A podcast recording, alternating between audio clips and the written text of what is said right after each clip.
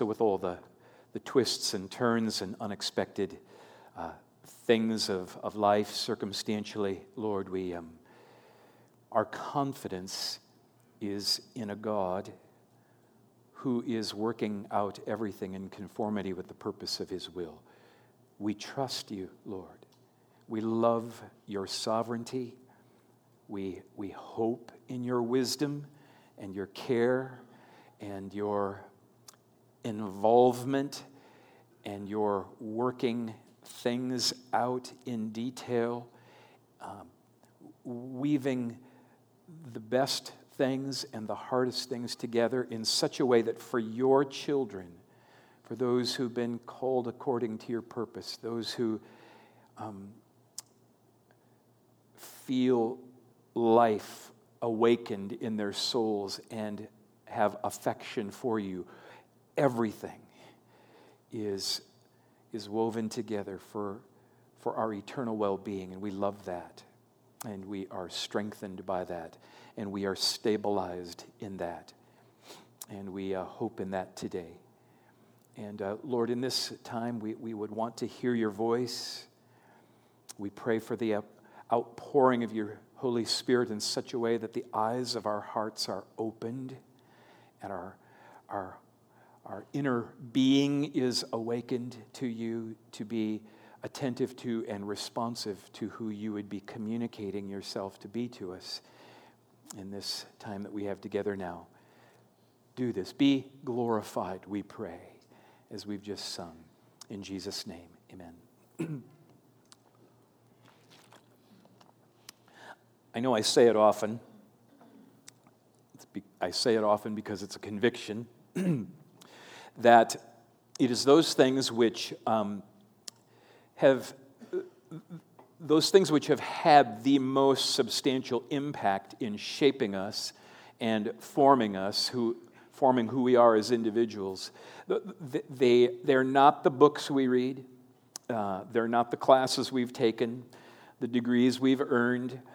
The things that have contributed most to giving meaning, defining who we are, is not the formal education that we've received. Rather, the things that have contributed most to who we are and what we're becoming are mainly relational in nature.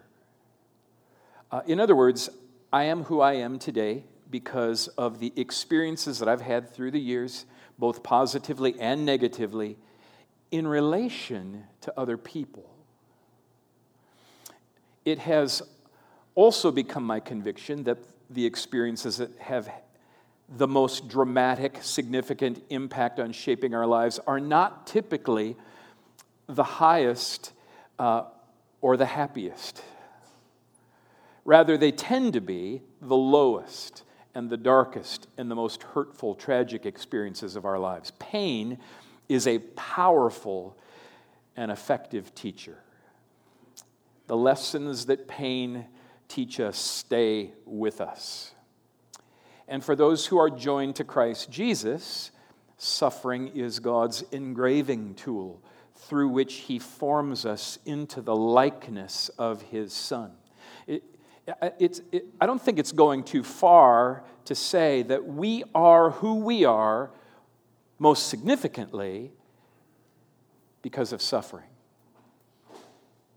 Now, of course, pain and suffering can shape us, form us in one of two different directions. They, they, can, they can transform us into bitter, angry, resentful, self pitying victims, or they can direct us into a new measure of self awareness and connect us with God the Father, God the Son, and God the Holy Spirit in deeper ways than we've ever known before.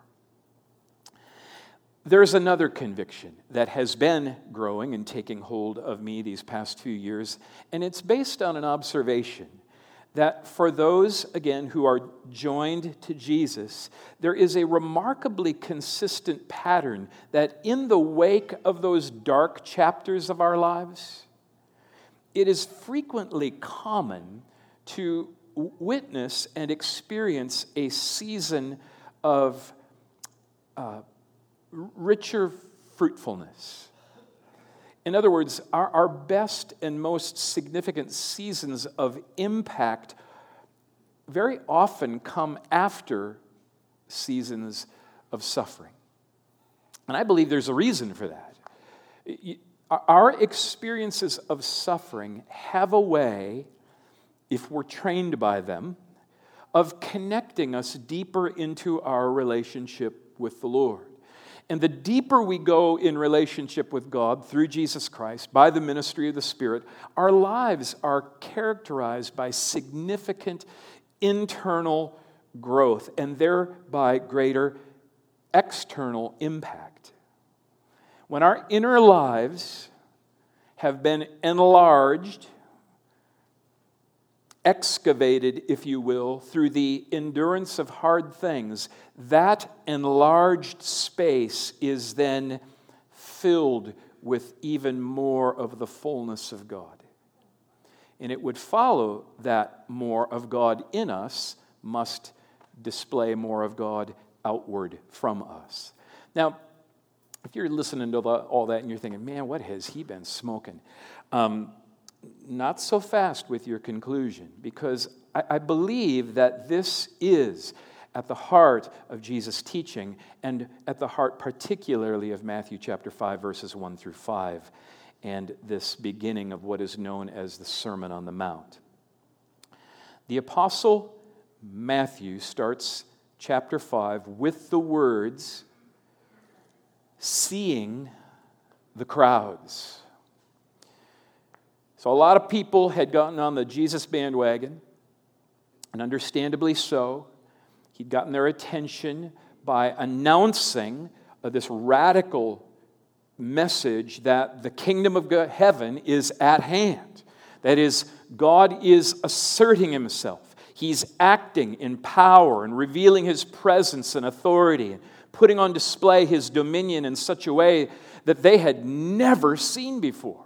And, and as to authenticate that message, Jesus is making God's active presence and power manifest by healing every disease and uh, every affliction among the people.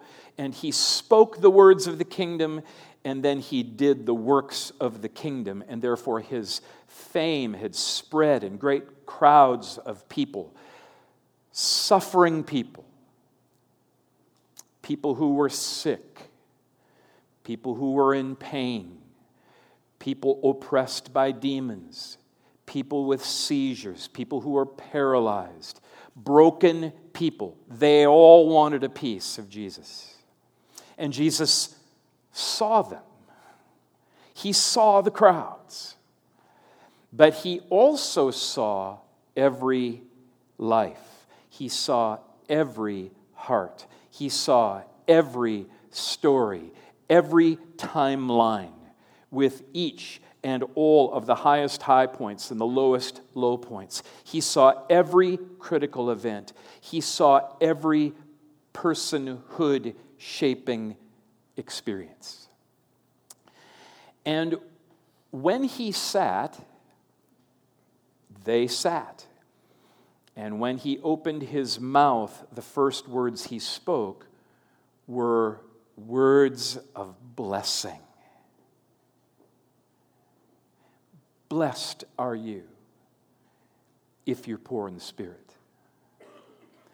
Blessed are you if you are mourning. Blessed are you if you are meek. Blessed, blessed, blessed, blessed are you. And the blessing here, in what we know as the Beatitudes, um, it, it's not a word that communicates prosperity or ease. Uh, it, it is not a word that communicates the elimination of trouble. Jesus is not communicating, everybody, hey, listen up. Things are going to go good for you now. It's time to be awesome. Um, no, the, the word for blessing here is a word about family. That is, it is a word about attachment. The blessing here has to do with a, a movement of God, by God, in a relational way toward his people.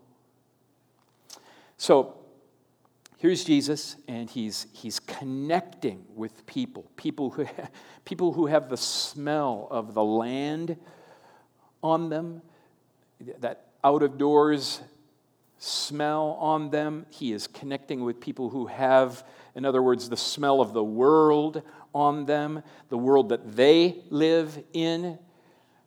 It's an earthy, raw, this is the real us kind of setting. There's no soap, there is no deodorant, there's no Febreze, no Italian showers, no sunscreen with shea butter, no wine and cheese baskets, no porta potties, no external pretense. It's just au de natural. And Jesus, in this setting, then opens his mouth and speaks. Verse 3 Blessed are the poor in spirit, for theirs is the kingdom of heaven. In spirit, um, we've considered that little phrase as of late. It, it signifies, as we know, a, a concept of the, the heart, and therefore Jesus is not referring in this situation to economic impoverishment. The word literally has to do with falling, falling from one place to another. It has to do with being empty. Blessed are the fallen ones. Blessed are the emptied ones the ones who used to feel so self competent and have been broken and shattered. Blessed are the ones who've had their, their paradigm rocked, whose lives have been rocked and their neat and orderly lives do not work the way they once worked or the way they thought everything should work. These, these are, they had to have been arresting words for people who were actually sick, who were actually hurting, who were actually broken, fallen, and empty. Blessed are the poor in spirit. And why? Uh, uh, on, on what ground are they blessed? What's the basis for this, this blessedness? It says, For or because, here's the ground of their blessing, it's because theirs is the kingdom of heaven. In other words, they are not blessed because everything is going to get better. They are not blessed because they're going to get fixed.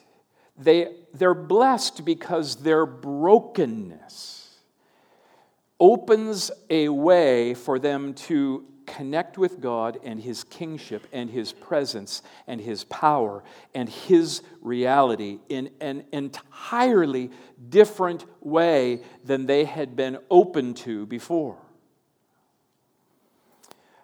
I think it would be a fair inference of this verse to say, you know, if you really want to know God and connect deeply with Him, connect deeply into Him, you really must have suffered. Blessed are the poor in spirit. Verse 4 Blessed are those who mourn, for they shall be comforted. Now, this is not intended to be some like kind of a blanket categorical statement for everybody, anybody who is sad and grieving. Each one of these Beatitudes is part of a, a string of related meaning. It's a kind of a chain of related meaning. The ones who are blessed are the ones who are mourning because they have fallen. The ones who are blessed are the ones who are mourning because they are broken and empty. They have fallen, they're broken, they're empty in a way that they cannot cover up or pretend that nothing happened. Uh, they, they have to look eyeball to eyeball with the effects and all the collateral damage their experience of brokenness has done to them. So, not only are they broken and fallen and empty, it's all gone public. And because it's gone public, there are perceptions, there are judgments. And, loved ones, this, um, this is cause for a, a different kind of a grief. It is a different kind of mourning. And, and this breaking, as well as this mourning, um, it does a work in the one who is broken and grieving on account of it. We, we, we grieve over how our old system, it didn't work. We grieve because our old system didn't protect us the way we thought it would. It, it, didn't come through for us as we expected it should. We grieve over this kind of a shattered illusion that we had our act together. We were the object of admiration and esteem. We were perceived with positive regard. And now we groan over the shattered illusion that we were self sufficient. And we ache over the shattered illusion that we were good Christians. And all those illusions have been peeled away, like pulling back the curtain and discovering that the great and powerful Oz doesn't have the ability to work miracles any more than anyone else. And so, we mourn. And, and you know, this, this kind of mourning is different. It's different than simply feeling shame and embarrassment. It's it's different, not mainly or fundamentally because um, it's somehow worse in degree. It's different primarily because it's more productive. It's a blessed mourning because it, it does a deeper work. It's a blessed mourning because it leads to paraklethetes.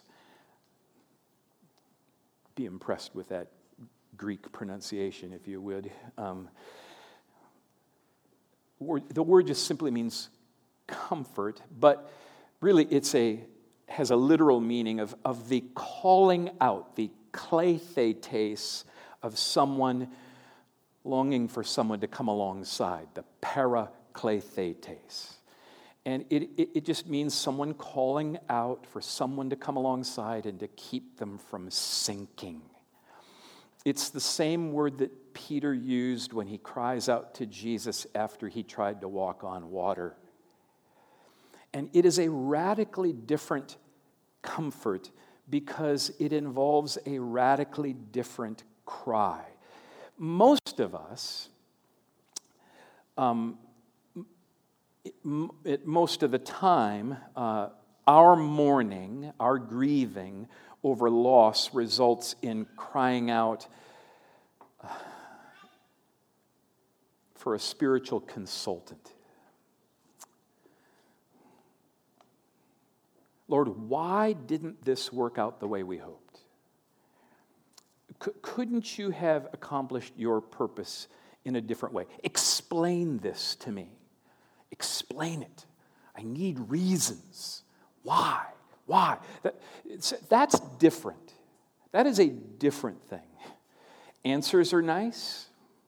An explanation, a reason, some understanding of purpose is probably helpful, but it is not the same thing as being caught in free fall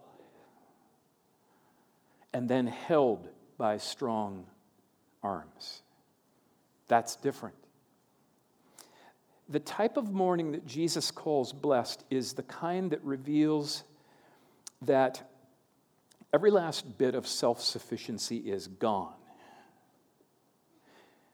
Because then, that is, when every last bit of self sufficiency is gone, we become attached, connected into the Lord in a whole different way. Now, it probably goes without saying, but it's important that we just register that you know, Jesus is, is not suggesting here some prescription for spiritual success or, or you know, some list of keys to follow for a more dynamic religious life. I mean, I don't know of anybody, I, don't, I would assume you don't know anybody either who has made brokenness now a part of their five year personal intentional developmental plan. Uh, we, we don't know people who okay, I'm going to now decide to be crushed, and then I'm going to achieve that by some strategic act of my own will. The kind of brokenness, the kind of fallenness, and therefore the kind of mourning and grief that Jesus is talking about here is not a choice,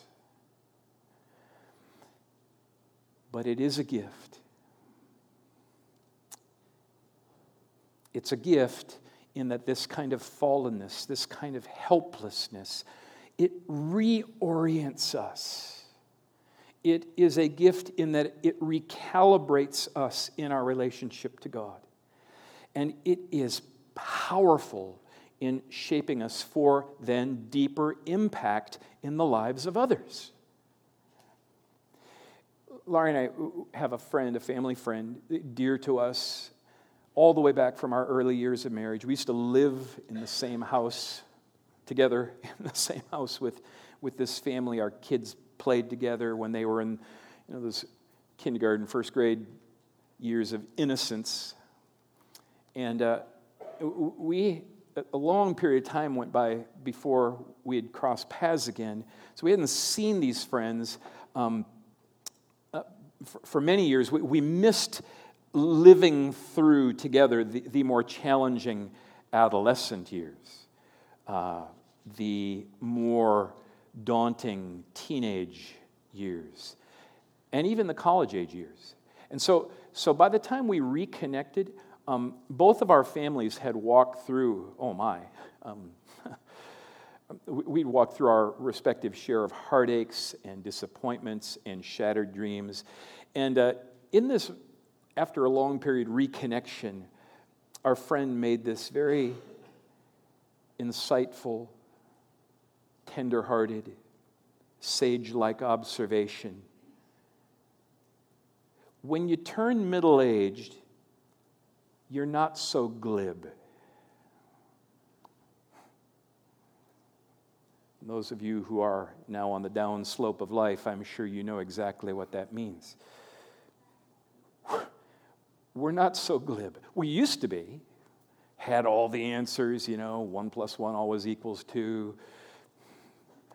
Proverbs kind of a life, certainly not an Ecclesiastes kind of a life. We just, we just not so glib. And we are most definitely not as glib as we once were. And, and that is a good thing because it means, I, I believe, at least I hope, that because we're not so glib, we're just an awful lot safer to be around.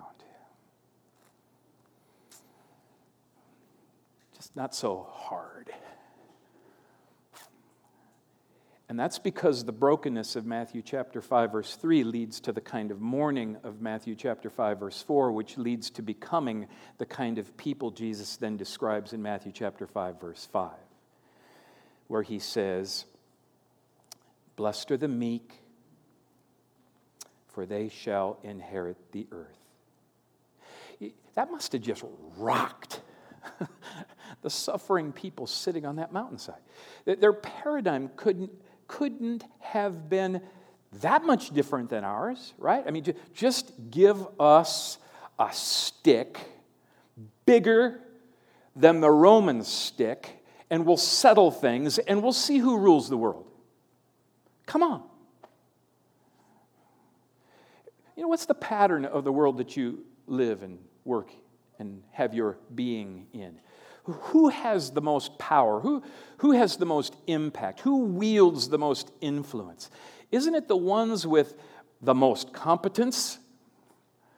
It's the most competent ones that inherit the world. It's the ones with the most high powered network that inherit the world. Maybe it's the ones who are young, scrappy, and hungry. They're the ones that now inherit the world. Or maybe it's the one with the strongest personality. They can just assert themselves, make it happen. Jesus says that the ones who will inherit the earth, those who will wield the most influence, are the meek. And by meek, do not misunderstand. He is not talking about some, you know, limp wristed, soft talking, milk toast pansy, try to come off humble poser. The meek in this case are the ones with the bloodstains of their broken, fallen emptiness on them. The meek are the ones who ultimately they have nothing to lose. There is a leader um, who I know a um, he is someone who people would not normally associate with brokenness or emptiness. Um, he leads an entire movement. Um, some would probably, even at a distance, not consider him to be all that meek. But for those who know him best and know the depths of the personal suffering he has endured, uh, they know differently. And I, I heard him speak, um, boy, just not that long ago. Um, and um, I heard him testify carefully, uh, appropriately, in that setting, uh, but yet transparently, uh, and so vulnerably in his weaknesses. And as he communicated his own journey through painful things, it was, it was remarkable to, to watch the body language in the room where there was several thousand people, and everybody's just leaning forward, uh, so attentive to hear words, authoritative words, um, that were the expression of a heart um, shaped by God's comfort. Comfort that had reached into a grieving soul, a soul made tender in the crucible of unplanned suffering. people want to hear people like that. People want to hear from those who have suffered and have been trained by it. Th- those who have suffered have something to say. It is the meek who are, are blessed with the whole earth as their inheritance. When they tell their story, everybody listens. Emmaus Road Church has existed now for nearly five and a half years, and um, in our short history, what a story God has written. Uh, Emmaus Road Church and her people. Lo- loved ones, we are God's workmanship. Remember that word? Ephesians 2:10. We are God's poema. We are his epic poem. And though our story individually, collectively, is unfolding here in time and space, God is not writing this story as it goes along. God has crafted this epic poem in advance, along with every loss and every pain. Every sorrow is essential in how it is shaping us and forming us for His gospel purpose. Just look at what God is producing in you and through you. Hear Jesus speak to you again. Blessed are the poor in spirit, for theirs is the kingdom of heaven. Blessed are those who mourn, for they shall be comforted. Blessed are the meek, for they shall inherit the earth. A meek congregation is a safe place of healing impact for the broken, for the failures, for those who don't have a prayer except, please catch me or I am gone. As well as for Christians who sin, who sin and are run ragged trying to keep their religious image intact. Or even for unbelievers who need a legitimate exhibit of what hope and redemption really looks like. You know, I, I, would never wish for your brokenness or for mine, um, nor could I ever call you to or to invite you to mourning or authentic meekness. It's not ours to, to call for or to give. Only God can write these blessings into the story of our lives. But I can invite you to express to the Lord your trust in, your desire for, your esteem for every way that He would see fit to make His soul redeeming love manifest in you and through you, both individually and corporately, for the sake of His glory. And that's what I do.